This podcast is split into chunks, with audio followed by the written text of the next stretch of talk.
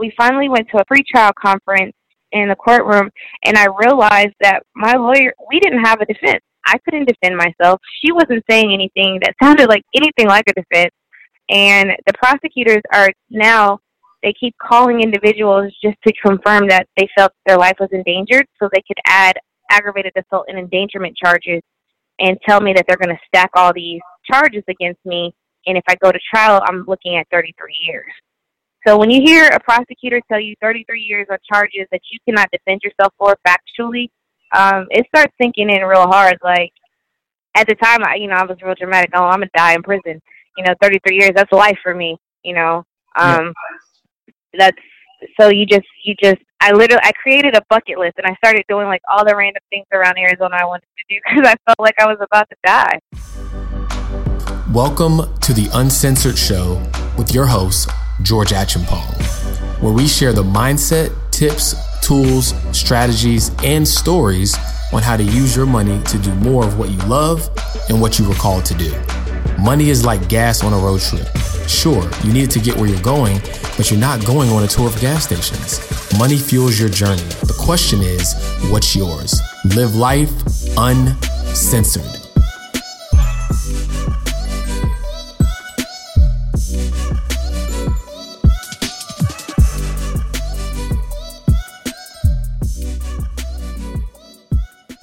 After spending almost five years in prison on a wrongful conviction, Dominique Goodmond is now using her education, powerful story, and nonprofit organization to promote the dissipating side effects the justice system hands out to our community daily.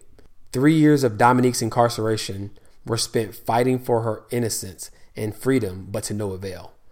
During this time, the North Carolina A&T State University alum decided to continue furthering her education in legal matters, becoming a certified paralegal. Not for job opportunities upon release, simply to become knowledgeable on the systemic workings of America's structure of justice she thought was created to protect and not destroy. Dominique promotes a lot of attention on wrongful convictions and the increasing amount of innocent victims signing plea deals. She also holds the ability and experience to speak on several injustices in the system, releasing a TED Talk and podcast doing so. However, she now spreads education to ignite a proactive movement for the culture to prevent anyone needing to step inside the courtroom. While she plans to meet with politicians to discuss policies that will save lives, her company will begin to rebuild the image of how society views felons while preventing a new generation from ever becoming one in the first place. Ladies and gentlemen, with no further ado, Dominique Goodmond. What's going on, everybody? Thank you so much for tuning in to another episode of the Uncensored Show. Today, we have a very special guest. Uh, we're going to be talking about um, some stuff that everybody probably needs to know more about, but doesn't realize that they need to know more about it. Um, it's probably going to be a little bit outside of the scope of what you would typically think uh, that you're going to hear on the show, but I'm so glad to be able to uh, use my platform to be able to share more about um, this this story and just the importance of it. And so I want you guys to welcome Dom Goodmond to the show. Dom, how are you? I'm doing pretty good. Thank you so much for having me on here today. How are you doing? I'm doing good. Weather's good. I'm feeling good. I mean, I can't complain. I'm excited to talk to you. So, and it sounds like all check boxes on my end. That sounds amazing. well, I know you know I just did the formal intro, um, but I always like to have my guests kind of just you know share in their own words while they're actually on the show, like just kind of who they are and what they're all about. Okay. Um, well, I am here today um, to actually speak out. Um, I've naturally always been um, a speaker. I did a lot of um, public speaking, a lot of poetry, spoken word. Um, however, due to the recent events in my life, I never thought that I would be speaking um, passionately about, you know, the criminal justice system. Um, due to, you know, events happening with a car accident with me in Arizona, um, I was, you know, thrust into a situation um, that you know ignorance of the law kind of like left me, you know, kind of betrayed me, and I had to serve four and a half years in a prison. And so my only thing that I was able to walk away with, well, not the only thing that I was able to walk away with, but the biggest thing that I walked away with from the situation is this doesn't ever need to happen to anybody else. Um, I feel that I became a billboard of anybody can go to prison um, because I wasn't previously living previously living some type of criminal life or you know conducting actions that you know the ramifications come with prison. Um, I was moving out to Arizona to further my education so I could. In my head, I thought I wanted to be a professor at the time. So now I'm here speaking with you, just trying to spread the message about you know education in the criminal justice system. Wow, powerful! And then being that I actually you know knew you before this ordeal, um, it was you know shocking to me um, once I once I learned, which was very recently, uh, that you had even gone um, to prison. And one quick question: speaking of okay. lack of education, so what is the difference between prison and jail? Like in my mind, jail is like local, small time. Like maybe you'll be there for like just a short period, and then prison is like you're going to be there for a while. But that's that's unfortunately that's the extent of what I know between the difference. So, um, yeah, yeah, jail is basically yeah. Um, it can be short time. There are actually people that are sentenced to jail for you know a year or two, which I don't understand in my head. Um, but jail is more. It's it's dependent on your location. That's what I learned. Um, the location that I went to jail in is very low budget. You're eating very cheap. Like all jail and prison meals are terrible, but jail meals are like, uh, it's it's like dog food. Um, and you're supplied with a limited amount of clothing, and they're just trying to get people in and out. Jail, you're going to end up, you know, that's your common like DUIs for the night, domestic violence charges. You got to hold them up until they're able to be arraigned in front of a judge, kind of thing. Um, prison is when you've actually been convicted of a crime and you are having to serve out your entire sentence there. Yeah. Um, just because you're sentenced to prison doesn't even mean you're spending a long time there. I've met people that were in prison for like three weeks. They just it's just the system. That's just how it works. Okay. All right. So let's let's let's flash back a little bit, right? So you graduate from undergrad, right? And then at some point you decide, okay, I want to further my education, um, and I'm going to move out to, to Arizona, right? Mm-hmm. And so you move out to Arizona, and then at some point uh, I guess this this night happens, right? Where uh, and you, from that point on, your life kind of changes forever. So let's so let's kind of start there. Like, what? I know you don't maybe remember every detail, but just like share with us, like from that moment or kind of leading up to that moment until you know you now you find yourself in jail. Like, how did how do we even get there? How do we get there? So the story starts out like so beautiful because you know I'm it's my final presentation for that part of the semester. Um, my old friend from college is in town for work, and we decided that we're going to meet up. And the following week is actually GHOE, and I'm actually flying back to North Carolina, and I'm super excited. Plane ticket, um, got all my clothes, just still have to pack. Um, so we decided we're going to meet up, and I was going to take him out to one of my favorite spots to eat um, in Scottsdale R and R. If you ever in you know Scottsdale, Arizona areas, that place is awesome. Um, and I leave my class. I go to his hotel. It's right around the corner, and you know we have this strict conversation because me and this, we're known for our drinking shenanigans. We that we are. Um, anytime we get around each other, we're, we're probably going to be doing a lot of drinking.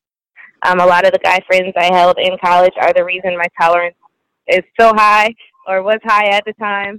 Um, but we, you know, we make a declaration, hey, we're not drinking like that tonight. We're just meeting up. We're having a conversation. He had to go to work in the morning. I had things that I needed to take care of prior to leaving the state.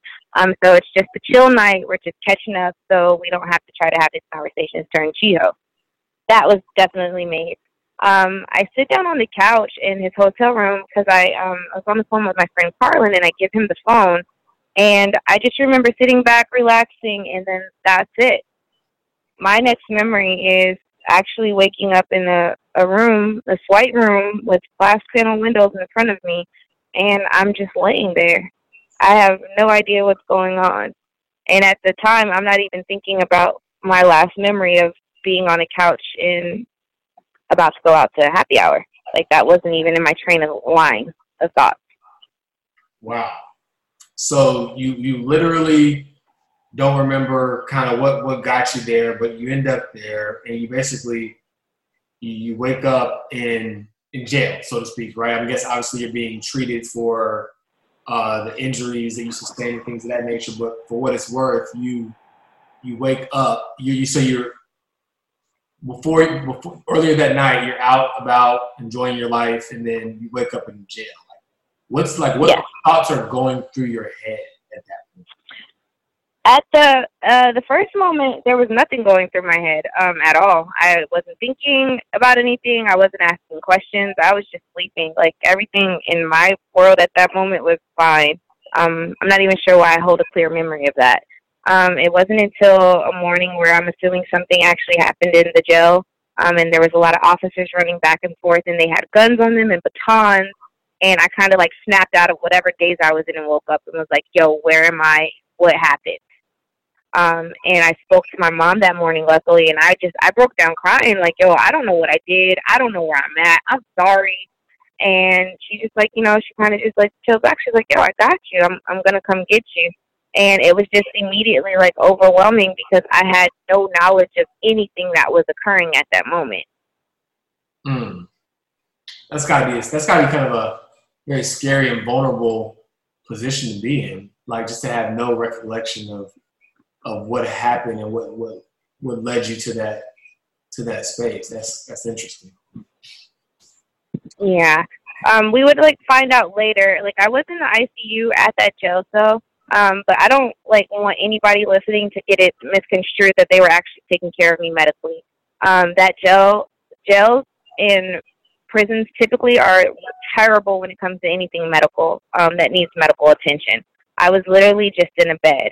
Um, I later found out um, that they actually had to hire a doctor and bring my lawyer in to come see me um, because whatever bed that they put me on, I fell off the bed and was unable to walk or move. Um, and so they had to like come actually like make sure I was actually getting some type of attention in that place because um, my accident, uh, the car accident that I was involved in, um, which led me to that, and we'll get to that, um, actually left me with a shattered femur, a broken hip, a broken elbow and shoulder, and a really traumatic concussion.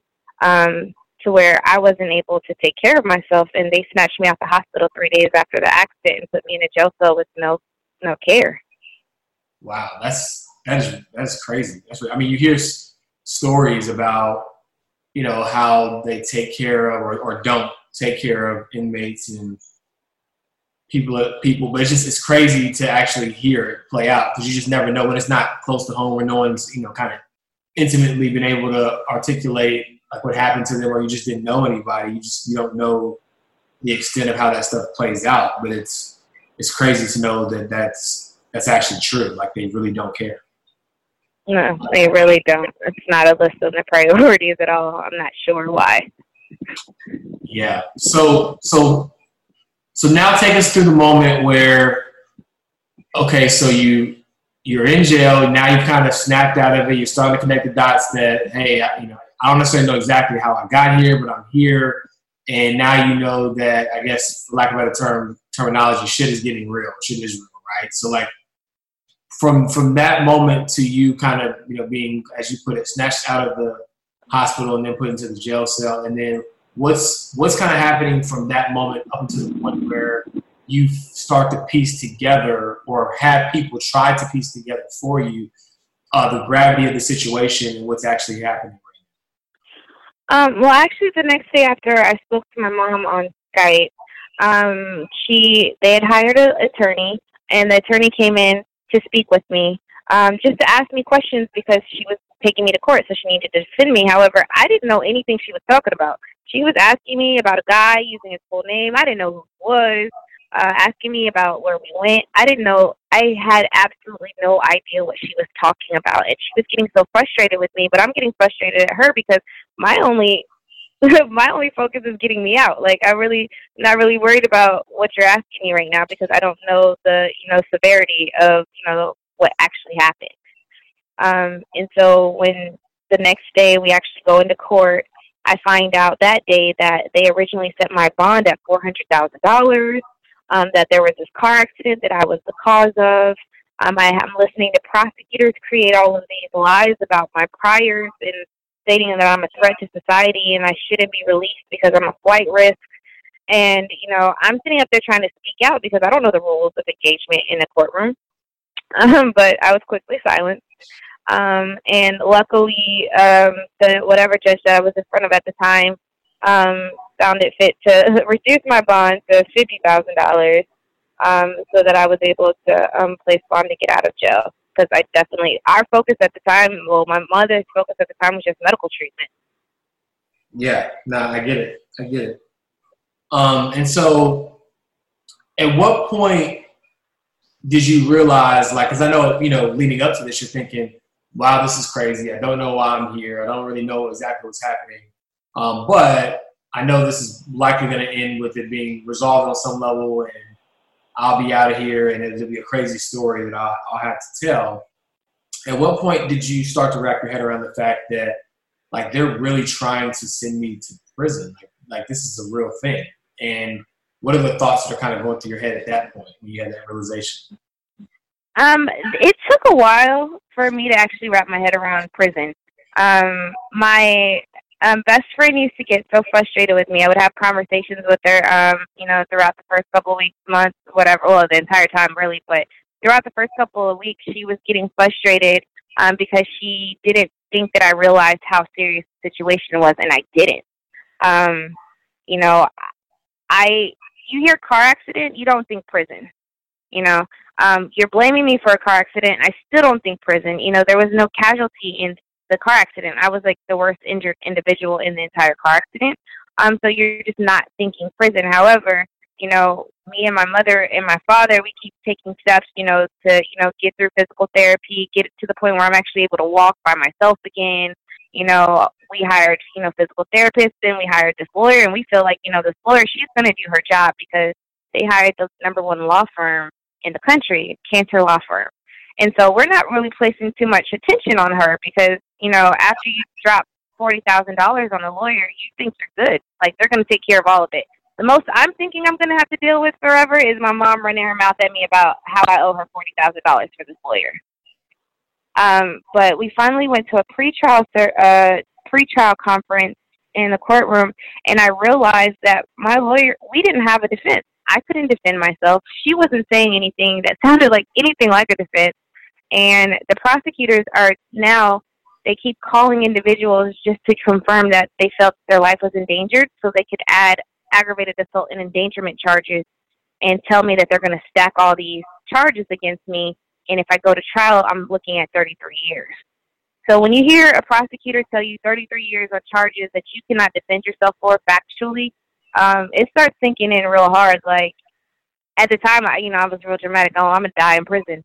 You know, 33 years. That's life for me. You know, um, yeah. that's so you just you just I literally I created a bucket list and I started doing like all the random things around Arizona I wanted to do because I felt like I was about to die.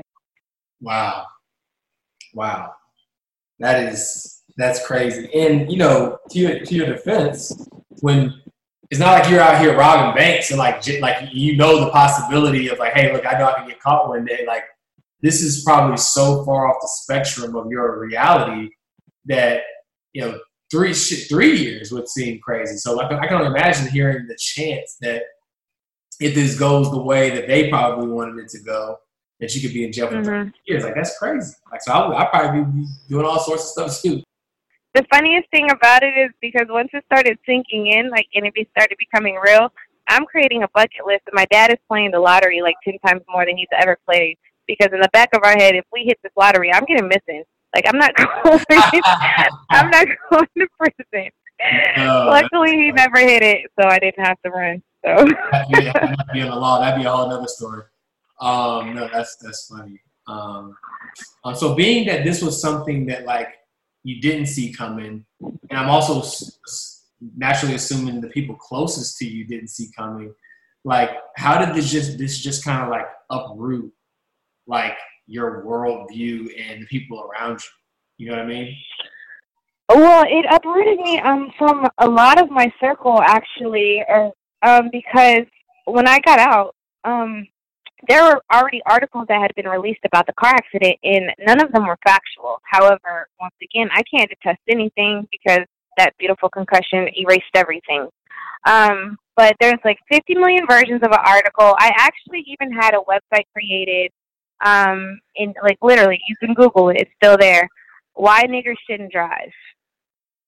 Wow. And it is created um, based on my case, and there were so many comments. It was some of it was blocked recently, um, but it's just like so when you get on, you get online and you see this, you get online and you see it, people that have been tweeting your information or people talking about like you know what's been going through, or people automatically you know becoming judgmental of like, oh, how could she be that stupid? Why would she do that? You know, people don't understand like the overwhelming factor that places on, uh, is placed on somebody that's you know, not only having to hear your thoughts, but having to listen to courts, having to go to physical therapy, having to try to figure out what's happening in their life. It's just a lot. So you just go into this cocoon and try to recreate like your own place of peace because you have absolutely no idea what's going to happen and what's going to go on.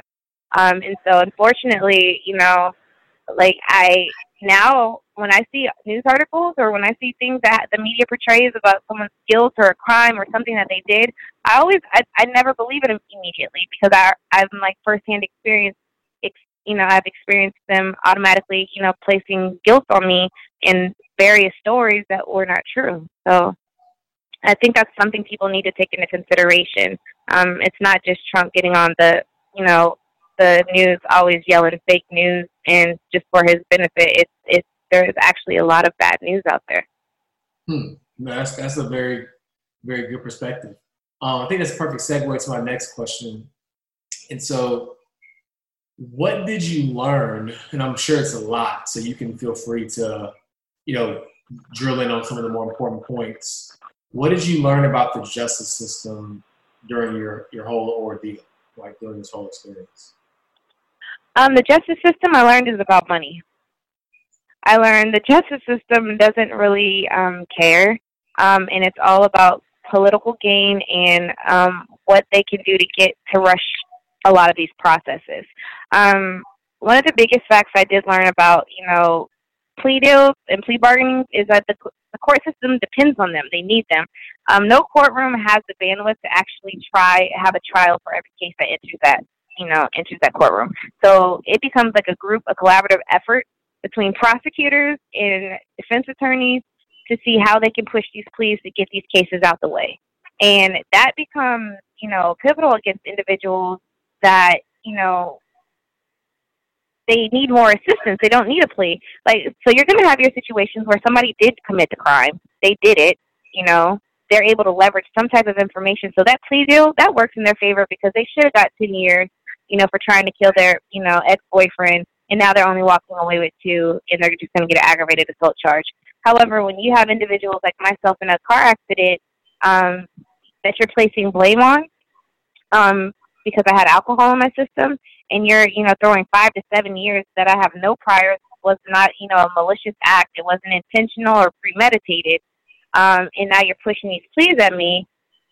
And I also don't have a memory. That just puts me at a disadvantage because the moment I sign that plea, I'm admitting guilt and I'm admitting that I did it. However, I'm trying to also they don't understand that pleas are signed to avoid situations as well because there's an alternative of going to trial. I think it's something worse. So it's kind of like you want to choose your penalty. Do you want to, you know, risk it, play Russian roulette and see if you win? Or do you want to go with the safer route with the plea and know that, okay, I won't do as much time as they want to give me? Um, so it's very systematic. It's very, very, very, you know, manipulative. And without any proper knowledge walking into the courtroom about your lawyer's job, you know, the you know the responsibility of the judges and like the limitations of prosecutors you're you're pretty much screwed man you know that makes me think about and i'm sure i'm guessing have you seen the uh the documentary on what was it the central park five i actually did not watch that um only because I started watching documentaries around, um, you know, different cases and like affected court systems or had impact from social media, and it provide like I get a lot of anxiety from it because like I play similar situations in my life in them, and so I've been trying to take like baby steps on intaking a lot of this real life information right now. Yeah, I, I can understand that. Um, but it would have made me think about, which is unfortunately now, you know, after talking to you and then seeing that, and then just more stuff coming to light. It's more common than we realize. But like the system is very, very manipulative, right? And it's it's very like geared towards you know, just prosecuting people. Um, you know, uh, obviously there's you know systemic racism embedded in all of that. So that, you know, this it's a it's a very interesting dynamic, and if you're if you're not educated, um, that that just only makes it that much more challenging. But you know, I just I'm just appalled at how how the system is designed, right? Like you hear the justice system is broken, but then when you see cases and hear people actually go through in their actual experience, it's like, yo, this is really a messed up situation. Well, society carries a, a common misconception. Um, well, it's I mean, it's, some of it is based on facts that you know minorities are actually at a higher risk of being incarcerated due to their you know financial um, ability to access you know proper you know defense. You know, the Sixth Amendment guarantees everybody, you know, a defense, you know, in trial. So you're going to get, you know, a public defender. However, people attribute, you know, their failure in the court system because of, you know, uh, a public defender that has probably 200 cases on their load. They don't necessarily take time for each one. Um, that is the biggest misconception out there. You know, it's like I said previously. I we paid forty thousand dollars to Cantor Law Firm. You know, you have to look at cases like, you know, everybody's familiar right now with Meek Mill. Meek Mill has all the money in the world to throw at the court system to assist him, you know. However, how are you placing financial, you know, availability to these, you know, means and you're still not getting anything out of it? Right. Like I'm I was I was still, you know, misled. I was still manipulated. I was still, you know, you know, held at an advantage. And I don't typically, I'm not common of, you know, pulling out, oh, it's because I'm black or it's because of this, this race or anything. Um, I was, you know, raised military and I've been around every culture. And so I try not to like carry those like, you know, premeditated thoughts. However, some points you have to look at it and be like, what else, what was the other cause for this? You know, I was found guilty on a car accident that, um, based on the indictment charges for the grand jury, based off of eyewitness statements. However, there is not one eyewitness statement that describes me or describes my car. And there's actually one person that my second lawyer ended up talking to who was the only person who called into 911.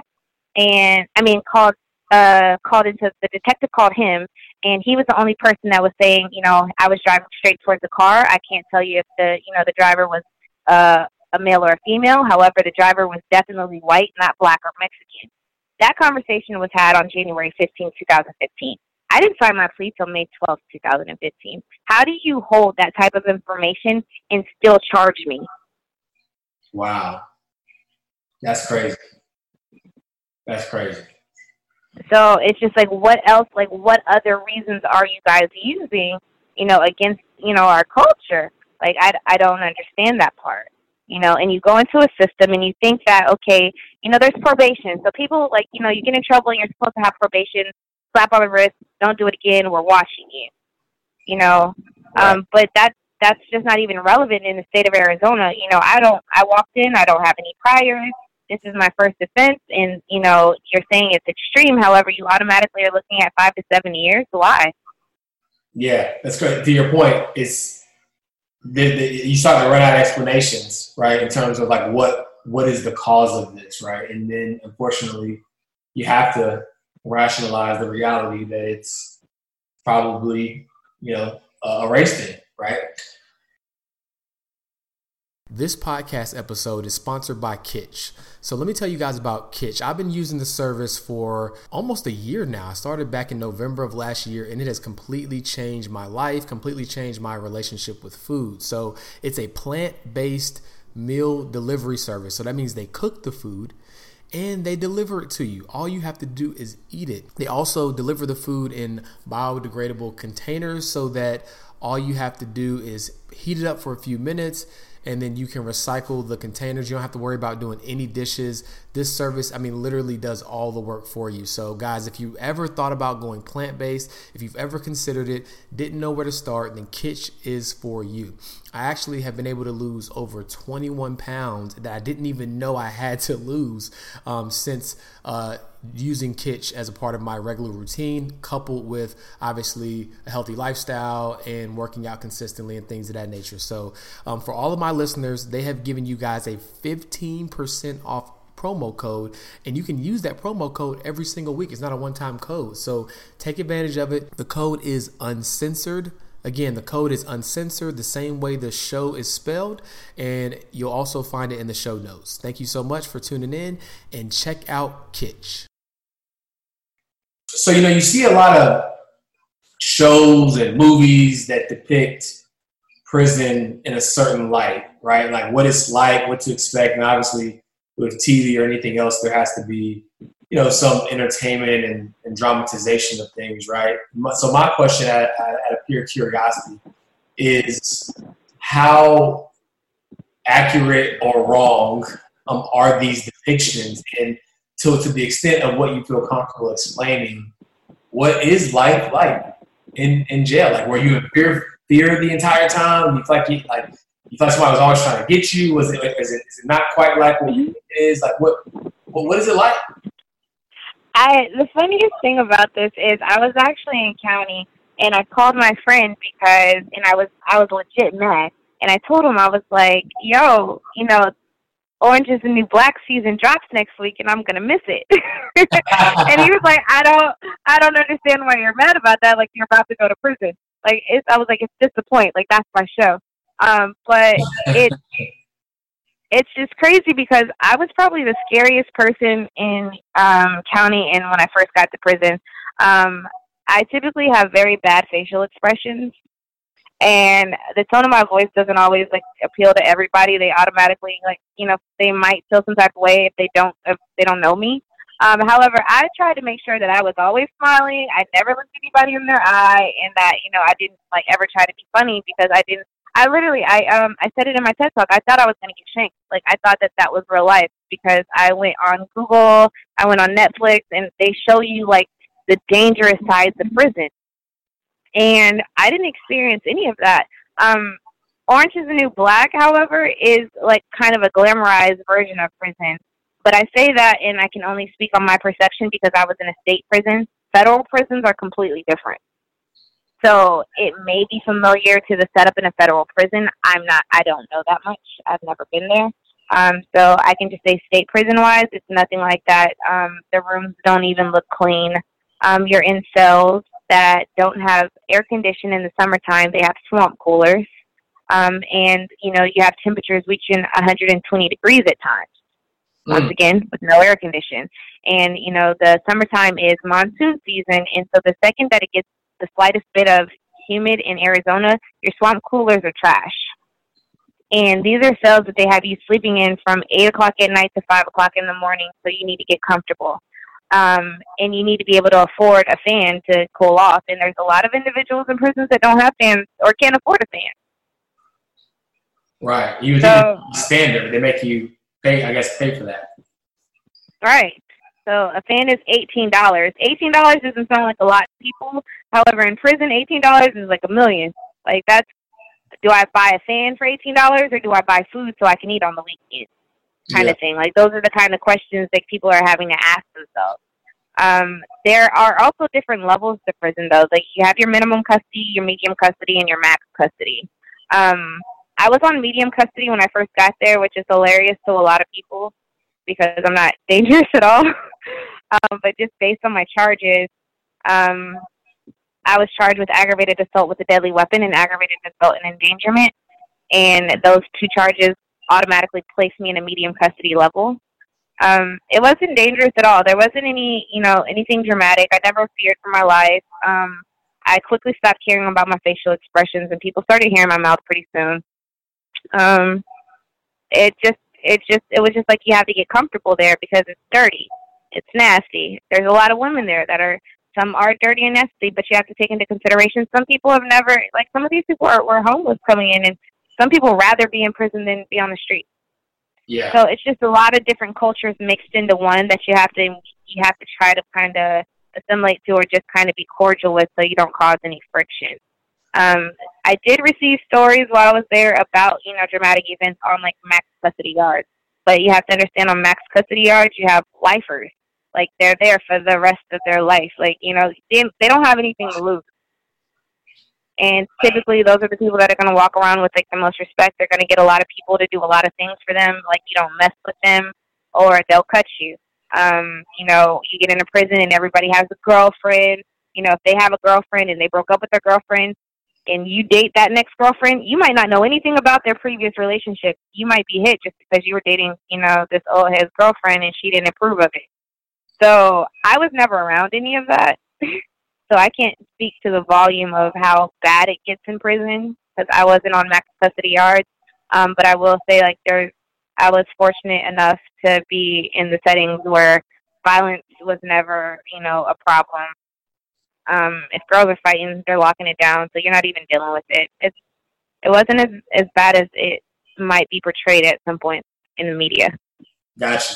Well, at least that's that's refreshing. I mean, I know obviously the the conditions in terms of you know living quarters and things of that nature weren't definitely weren't favorable, but at least you weren't walking around like with one eye or sleeping with one eye open every single night, worrying someone's gonna come in and shake you or, or something like that, because that's what you TV would lead you to believe.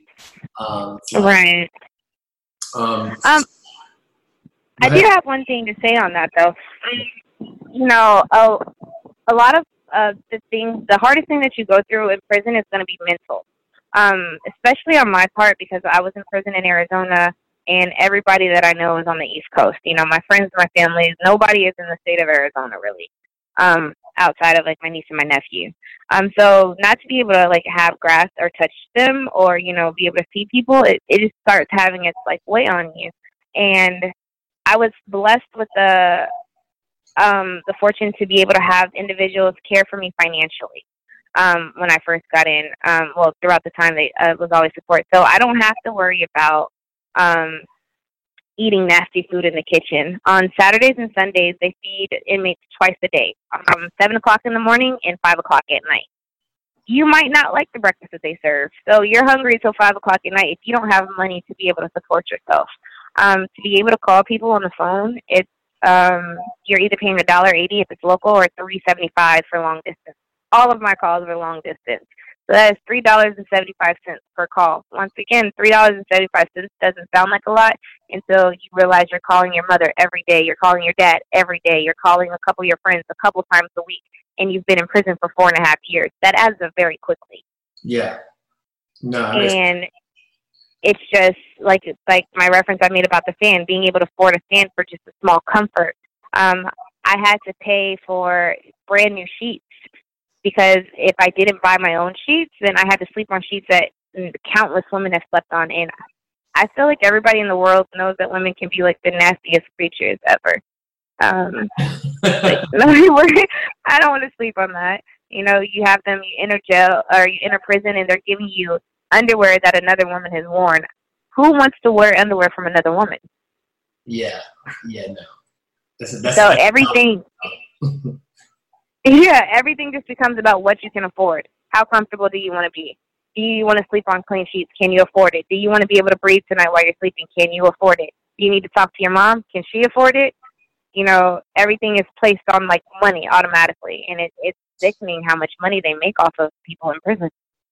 Wow, that's that's something that again I knew about at a high level. Like you know, I just again, forgive my ignorance. I mean, you probably before you went in, you probably didn't know much about either. But um, like you, you hear terminologies like put money on your books and like like I just didn't like I just didn't know to the to what extent like that really meant, right? Like it's almost like this game of we're gonna give you the these substandard conditions to force you to try to get your family or whoever else you have on the outside who could potentially support you to be able to spend money which is just sickening when you think about it. Like we're giving you sub, uh, uh, you know, inhumane conditions basically, and in order to get to at least a, a, a baseline standard, it, it, becomes a matter of what you can afford.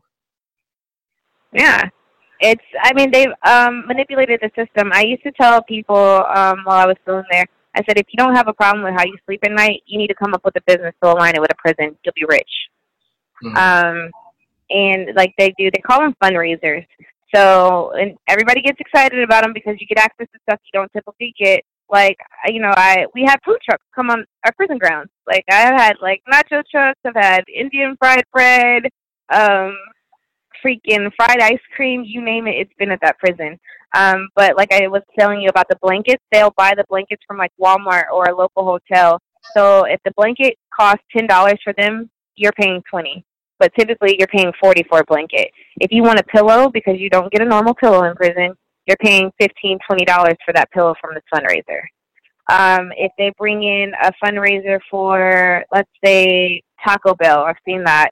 Um, if the taco costs two dollars, you're paying four.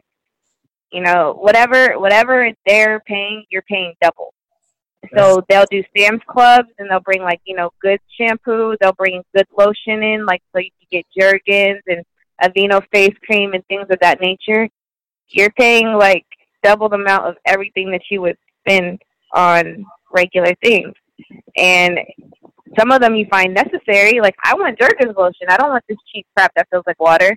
However, now I have to explain to my mom why I need sixty dollars to buy three bottles of Jergens lotion. Right, right. Man, that's crazy. So it's really, and again, things you kind of catch wind of. You say, "Oh, the privatized prison system. It's all about money," and it's like, you, you, you, unless you're like in the in the midst of it, or you work in the criminal justice system and are trying to actively reform it, like these aren't things that you know, you know, the full extent of. And so just hearing that and just knowing like what the real angle is, and it's just really financial. It's just it's sad because then anybody with any common sense can connect the dots on, hey, we need to get as many people in here as we possibly can, especially those who never thought that they would be here because mm-hmm. you know we need to you know because they're going to be the main ones spending money to try to make their conditions um, as suitable as possible because they just didn't, they weren't even about about this life well, well.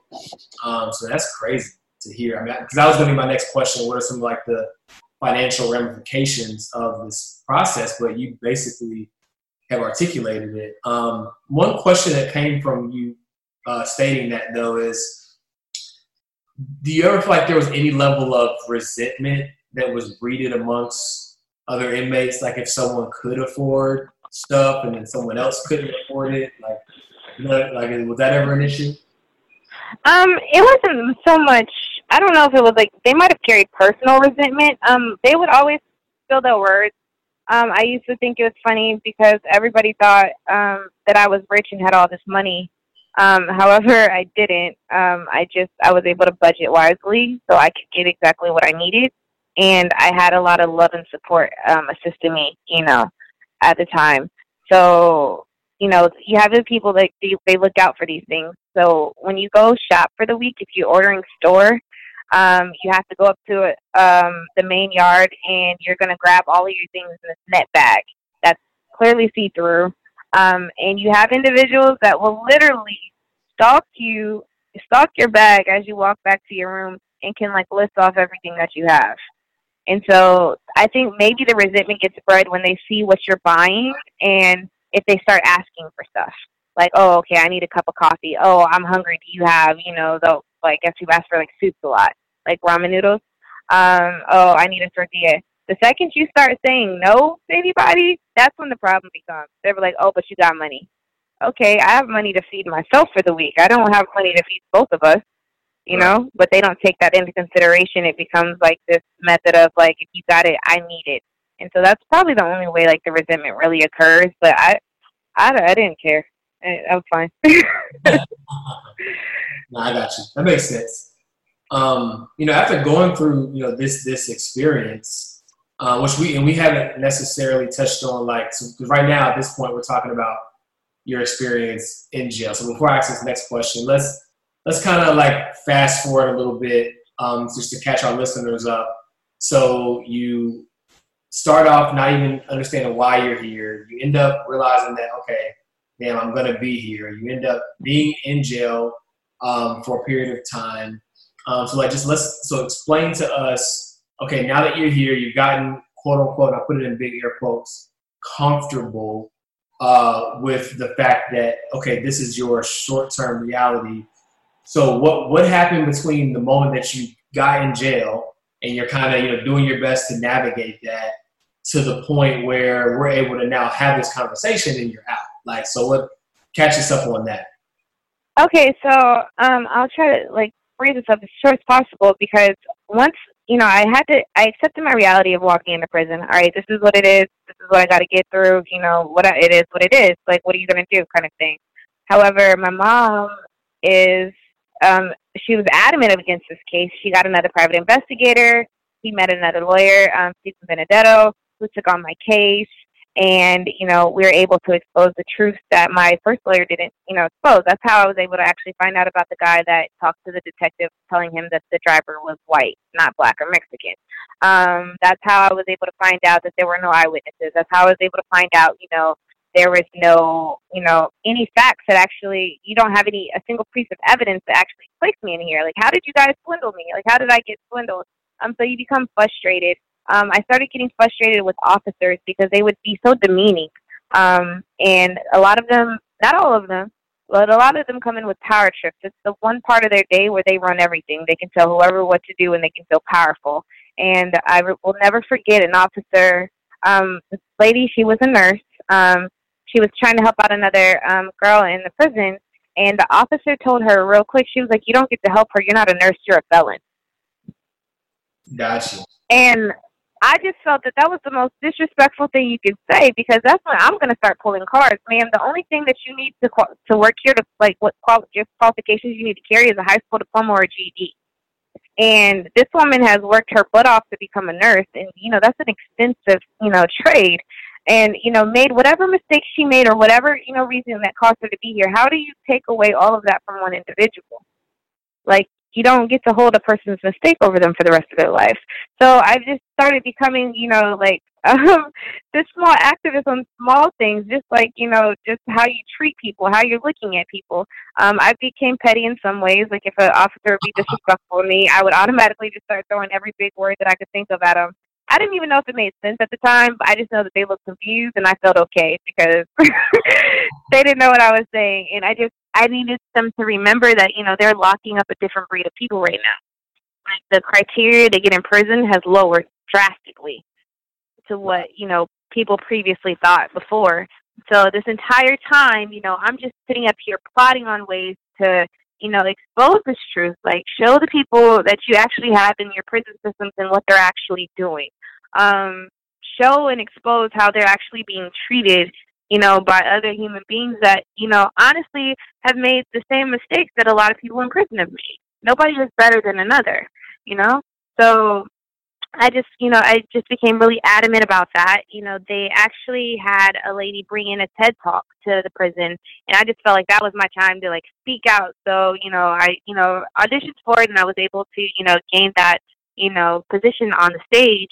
And I just knew at that point that this is what I needed to be speaking out for. Like this was this is I'd never ever in my life felt passionate about something, but I felt like if I need to use my voice for anything, it's going to be about the treatment of this facility. It's going to be about you know the well-being of felons after they get out of this prison, and it's just going to be to expose like the truth about the situations. Like how do you prevent this from happening to people? Right, right, and that makes perfect sense. It makes perfect, and I'm glad that you know, even though I'm sure that time period felt like an eternity at times um, that you were able to you know come out um, and, and level-headed and being able to you know even have the desire to be that voice. Because some people they don't want to remember it. They want to be so far removed from you know that experience so they don't have to relive it or even think about it. So it's very uh, admirable of you to you know want to use your voice and your platform to do that. And so i guess that, that's a perfect segue to my next question you know, after going through this experience, I'm sure, you know, you've learned a ton. A lot of what you know, some of what you shared uh, on the show today. If you had to boil it down to a couple of takeaways that, you know, you would definitely want our listeners to glean from, like what is what is something from your experience that, you know, you say, you know what, if you don't if you don't take nothing else away from this podcast or who I am, what I'm about, you need to know this. Like what's something that you just absolutely feel like Tim, like my biggest thing um, that I like one of the biggest things like I have like 50 million things lanes I could drive down with this conversation. Um, however, one of the biggest things that stands out, like I told you previously, everybody knowing my story before I did, um, was the automatically judgment that I received. How could she do this? Why would she be so stupid? I need people to, for five seconds, take into account of their actions. So everybody doesn't drink alcohol, you know. Um, however, um, a lot of individuals I know do, and drinking and driving is a common thing. All I did that night was get behind a car with alcohol in my system, and the state was able to leverage alcohol being in my system and accuse me of guilty of a crime I did not commit. That's drastic. All I did was get behind the wheel of a car with alcohol in my system. How many times are people getting behind the wheel of their car and with alcohol in their system? You know, that's not too far removed from a lot of your listeners probably. And you know, one of the one of the biggest things that I took away from this this, this experience is like anybody can go to prison. I don't get to say that, you know, my mom would never go to prison or my niece would never go to prison because there actually is like a statistic showing now that children um, born in 2001, the likelihood of African American children born in 2001 for African American men, one out of eight, um, one out of three men is going to go is going to end up in the prison system, and one out of 18 African American women are going to end up in the prison system. So to put it in a bigger context, like just carry that ratio of one out of three and one out of 18 and just walk around the college campus. How many individuals is that really? That's a lot. Right. Like that are being at risk to enter a system that you might not have even, you know, proclaimed for yourself. No, I mean, so you know that that just carries, you know, a lot of weight on it, and I wholeheartedly think that there are a lot of um, statutes that need to be changed to make uh, the country level-headed. You know, that it's let's take like a common thing weed right now. Weed is legal in California and illegal in North Carolina. I can walk around the, the street smoking weed in California, but I can go to jail and possibly prison if I do the same thing in North Carolina. How is that even possible? Like, what's so different about the two states? So, you know, a level-headed uh, playing field with statutes would be one thing. However, um, we have to work on that. People need to get in the office for that. People actually have to get out and vote for the people that you know are adamant about these changes and actually will follow through.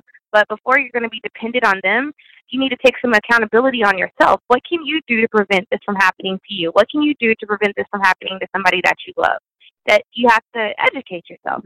That's the only thing that you can do. Be proactive in your actions and educate yourself in the case that something does occur. What is the responsibility of a lawyer? What is the responsibility, like I said previously, of the judge? What can they actually do against me? And how can I, you know, ensure that my lawyer, if I have to get one, is actually doing their job? Right. Because you have to take accountability on things that you can have an influence on and not sit up here and be mad at the world about their corrupt system. Okay, it's corrupt. We know that. So what are we going to do about it? Right, right. No, I, I, I agree with that wholeheartedly. And it's one of the things I tell, you know, some of the people that, that work for me, they wonder why I want to get my hands dirty and I want to know how things work even if it's something that I probably should shouldn't be doing or I should hand it off to them or hire somebody else to do. It's because I tell them, hey, look, I don't want to hand off anything that I don't that I don't understand myself. Because if I do, number one, that means somebody can get over on me because I don't even know if what you're doing is right, right? So there has to be right. some accountability and responsibility to know, hey, look, I need to at least have a baseline understanding of how this works, how this functions. Because if not, I'm kind of you know, asked out, if you will, when it comes to, you know, knowing how things should be going, you know, when, when it's actually happening. So I, I agree wholeheartedly. We have to take accountability for what we can control um, so that even if we do go out and hire somebody or whatever the case may be, we at least know what feels right, what, what looks right based upon the, the baseline understanding that we have. So that's, that's a really good takeaway for sure. Yeah, I because um I was in there. They have like different um not the prison I was in didn't have a lot a lot of, didn't have a lot of access to education. So it kind of baffles me a little bit when I look at stories or read up articles where I see like people are getting their doctorates in prison because I'm just like okay my prison didn't have that. um, but um one of the things I did um enroll into was a paralegal program and automatically people are like, oh, you're going to be a paralegal when you get out. No, I don't want to be a paralegal when I get out. I don't want to invest that many, much time into other people's cases, like because for the most part, paralegals are just doing the lawyer's job and making them look good in court. However, I need to know the statutes. I need to know how the system operates. I need to know the Constitution. I need to know, you know, how things can be violated, what things can be ma- manipulated. I need to know how I got to prison, and I need to know how they use whatever information they had against me. And I need to be able to walk smarter when I get out, just to you know be aware of some of these things. Like I said, statutes shift from state to state. However, when you have a greater understanding of the overall picture, you're able to hone in on your specific area um, that you're in and know exactly what you're looking for, kind of thing. Um, so it's just like I said, education is just so vitally important. Yeah, no, got you. That makes perfect sense. Um, so now that you're you're out, right? You're sharing the good news and you know educating people and making people more aware of these injustices that are going on um, right underneath our noses. Uh, just tell us a little bit about like what you're up to now and what are your what are your plans, which I feel like you maybe have organically touched on a little bit um, throughout the show. But like, what are you, what are you doing now, and what are your what are your plans to kind of navigate life post, you know, being being incarcerated? Um, well, right now, my major concern is just like networking with a lot of people, um, just to kind of get my feet wet in, you know, what's actually going on in the communities, um, what insight is being brought to a lot of felons getting out, um, and how they're engaging, you know, with leaders to promote like the actual truth about the situation. Um, I joined a conference, Just Leadership, in DC um, last month, which is amazing. Um, and I will be doing a couple panels in DC in the upcoming month. I'm just speaking on the truth of the situation. Um, but more importantly, I will be recording, um, um, releasing my podcast, um, A Correctional View, um, just to go more in depth about the details of my case, the system of how, like, you know, we did like the brief overview of it, but it gets so heavy with like how many things can be manipulated, how easily constitutional rights can be violated, and you know if you're aware of these things, how it can assist you. Um, and just going like through the, the story of my case and letting you know like the highlights of prison things that are actually affecting the country and things like the world needs to know more about. And I just feel like I want to make this conversation like a table topic on a lot of boards. You know, we're so easily to sit down and you know be able to talk about Antonio Brown and if he did it or if he didn't do it, and you know if you know what's going on with any other football league or what's going on with power or what's going on with whatever local news you're talking about. Why aren't we talking about something that's affecting? If you're going to hold conversations with your son, tell your son how to act if he runs to a police officer. Tell your daughter how to act if a police officer pulls her over. You know, because right now, you know, we feel like if you're a black man or a black woman in society, you know, that's you know, that might end up fatal for you. Just like an interaction with a cop might go left, like, and you need to know how to act in front of a police officer, you need to know how to act in life and going in front of like courtrooms or preventing yourself from entering those courtrooms. And so that's all I plan on doing is just trying to p- keep pushing this conversation, make it a con- you know a table topic, and make it so where people realize that this does affect them. Like this isn't just a Meek Mill case. This isn't just a Baltimore situation. This isn't just you know for people in the hood, or this isn't you know for any you know particular category or group. It's everybody. This is information everybody benefits from. Absolutely, it can truly happen to anybody, and I think you you are a prime example of that. You're a prime example of that. So, for our listeners who you know are just getting familiar with who you are, I'm sure that um, once your podcast release and the, and the, more you continue to do to push this narrative forward, uh, more people are going to kind of come in contact with who you are and what you're all about. Um, but for those of us who, who, are just kind of coming across you, uh, where can we find you and what's the best way to kind of stay connected with you and, and what you're going to be doing around running business? Um, right now, the best way to stay connected with me, ironically, is actually Instagram. Um, I probably check that more than I check my text messages. um, and my Instagram handle is girl dom, G I R L D O M. There's a boy dom, so I was a girl dom. A name that just stuck with me forever. Um, to this day, I still have people's parents calling me girl dom, not knowing that it's fully Dominique. Um, so that's fine. And then also um, contacting me by email right now. Um, goodmond.dominique at gmail.com. And my last name is spelled G O O D M O N D dot Dominique at gmail. gmail.com. Um, like I said previously, I will be releasing my um, podcast in November, A Correctional View. I'm just overviewing the details of my case, how it is affecting the world, and how it is so pivotal pivotal for individuals to you know gain access to this lot of, a lot of this information so it doesn't happen to you. And if by chance um, you any of your listeners are actually reaching out, like um, listening from like college, um, I would just like suggest to them just be mindful of the bad habits that you're creating in college. all of us create very bad habits in college. However, you just need to think about steps moving forward um, and just use the example, you know, you think about GHOE or homecoming or something like that, and you're like, oh, you got a DUI, you're just going to, you know, end up in jail for the night, and you might have to buy an interlock. No, you might end up in prison for four and a half years, and that's that's, that's traumatic. Wow, you know, and me being that's that's real because we can all think back to, you know, we we had we fortunately at the time were able to you know, laugh about it, and you know, we came out on top. I even think about some situations that I found myself in, and ironically ended up sharing on the podcast um, not too long ago. Um, but it could have went out completely different, right? Because you know, we, we just didn't think that that was an option for us, right? We were educated and we are in college, and you know, if, what's the worst that could happen?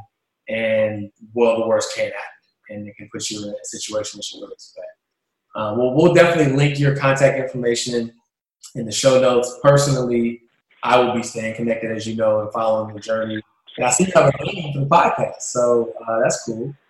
Uh, I don't think you had it the last time we talked, so uh, we'll, we'll, be on the lookout. We'll be on the lookout um, for what's next for you. We're, we're very excited, and I'm, I'm grateful that you came on the show and shared with us more about your personal story and just the, the justice system as a whole. Thank you so much for having me. I really appreciate it. Absolutely. Well, until next time, guys, thanks for listening. Peace. Thank you for tuning in to an episode of the Uncensored Show. Take at least one thing you heard today and apply it to your life immediately so that you can become one step closer to living a more meaningful and fulfilling life and aligning your resources to what matters most to you. Remember, money is just a resource to fuel your journey. The question is, what's yours? What's up, guys? It's George Acheampong, your host. I just wanted to take a quick second and say thank you so much for listening to the show. I have a tremendous amount of gratitude for anybody who takes any amount of time out of their day to listen. If you find this show valuable, practical, or helpful in any way, do me a huge favor because it helps us out tremendously to try to reach more listeners. All I want you to do is please leave a review on iTunes and also share this podcast with three friends that you think might find value in the show. Thanks so much, and I'll see you on the next episode.